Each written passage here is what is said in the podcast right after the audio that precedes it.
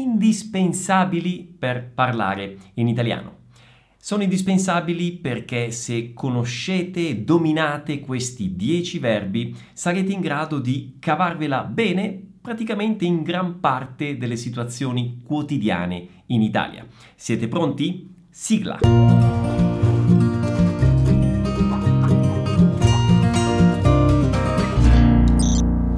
Ciao ragazzi, come va? Per chi non mi conosce, io sono Pierluigi, sono il creatore di Vuoi apprendere italiano e del programma Vai, un programma di immersione nella lingua e nella cultura italiana. E qui nel mio canale YouTube vi aiuto ad imparare la lingua italiana e a sapere qualcosa in più anche della cultura proprio attraverso dei video che sono tutti in italiano. E questo perché? Perché l'ascolto e la comprensione di ciò che ascoltate è il primo passo di un percorso che vi porterà a diventare fluenti in italiano. Ma andiamo subito ai 10 verbi. Via! I primi due verbi della lista sono fondamentali e ve ne accorgerete nel corso del video. Il primo verbo è il verbo essere, che corrisponde a ser o estar del portoghese. Verbo ser. Io sono Pierluigi e sono italiano. E voi, di dove siete? Ma come dicevamo, il verbo essere può corrispondere anche al verbo estar. E allora, in questo momento io sono a casa. E tu, dove sei? Firenze è in Toscana. Oggi Luca e Matteo, i miei figli, sono un po' stanchi. E passiamo al verbo avere, altro verbo fondamentale che corrisponde al verbo ter. Io ho 40 anni. Chiara ha due cani e un gatto. I miei figli, Luca e Matteo di prima, hanno 3 e 6 anni. Attenzione, hanno, verbo avere, con l'H. Invece anni, che è il plurale di anno, inteso come periodo di tempo, è senza H. E passiamo adesso al verbo fare, che corrisponde al portoghese fazer. E allora, tutte le mattine alle 7, minuto più, minuto meno, faccio colazione. Paolo fa l'ingegnere, ma potremmo dire anche Paolo è ingegnere, usando quindi il verbo essere. Ieri ho fatto la spesa. Ho fatto. Attenzione, come avete visto in questo esempio, per fare il passato del verbo fare passato prossimo in questo caso, che è una forma composta, ho usato il verbo avere, io ho, come ausiliare. Per questo il verbo avere è molto importante, bisogna conoscerlo, saperlo usare per fare le forme composte di tanti altri verbi italiani. E vediamo adesso il verbo stare, che corrisponde in linea generale al verbo estar o ficar del portoghese. E allora, come verbo estar, potrei dire allora, ragazzi, come state? Oppure, in questo momento sto registrando un video per voi. In questi due esempi, come vedete, stare si usa come il verbo estar del portoghese e quindi come state non si dice come siete, sarebbe un errore, questo è un errore molto comune dei brasiliani, e si dice anche sto registrando, non si dice sono registrando. Ok, quindi in questo caso italiano e portoghese sono molto simili. Ma il verbo stare, come vi dicevo, può essere usato anche col significato di ficar. E quindi ieri sono stato tutto il giorno a casa. Fiquei oggi intero in casa. E quindi sono stato. Come vedete sto utilizzando il verbo essere, sono, come ausiliare per fare la forma composta, in questo caso il passato prossimo, del verbo stare. Ok? Quindi sono stato, fiquei.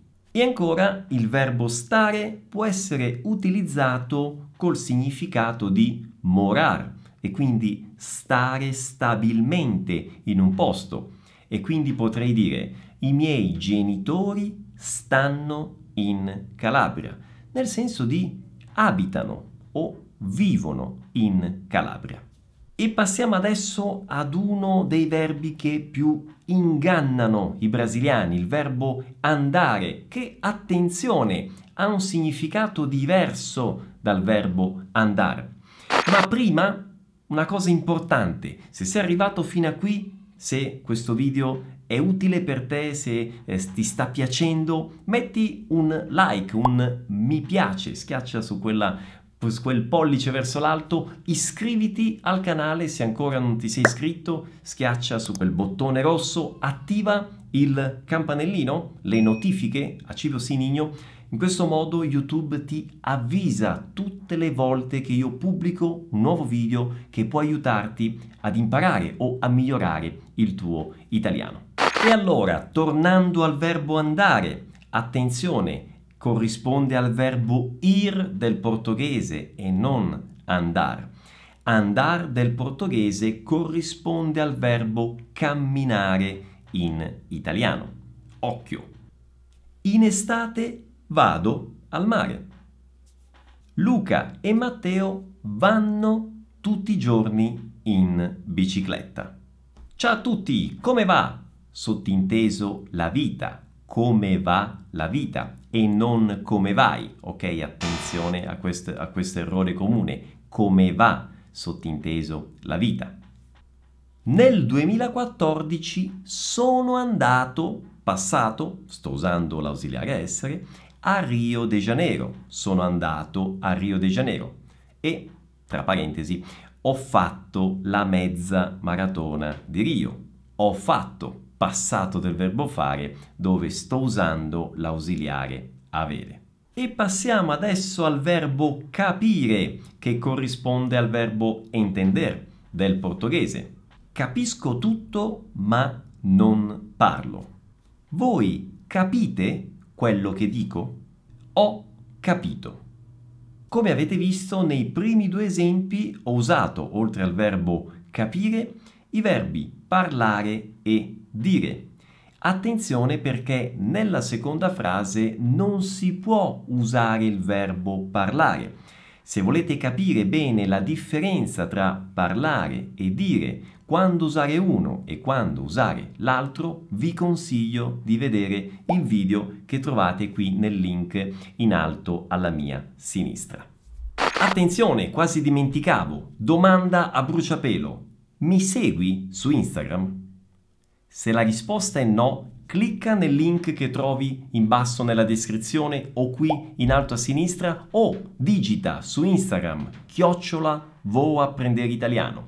Lì nel mio profilo Instagram ogni giorno pubblichiamo un contenuto diverso da quello che trovi qui eh, su YouTube e sono tutti contenuti che assieme ai video che trovi su YouTube ti aiuteranno a sviluppare e a migliorare il tuo italiano. Per cui seguimi su Instagram, non puoi perderti tutti quei contenuti che pubblichiamo là ogni giorno. E vediamo adesso alcuni esempi col verbo sapere che corrisponde al verbo saber del portoghese.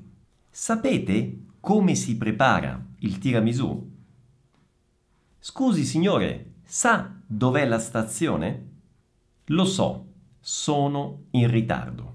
E vediamo adesso un altro verbo fondamentale, il verbo volere, che corrisponde al verbo querer ed è importantissimo perché si usa per fare una richiesta, per offrire qualcosa o anche per esprimere un desiderio. Buongiorno, vorrei un cappuccino e un cornetto. L'anno prossimo vorremmo fare un viaggio in Australia. Mmm, buono questo panino. Ne vuoi?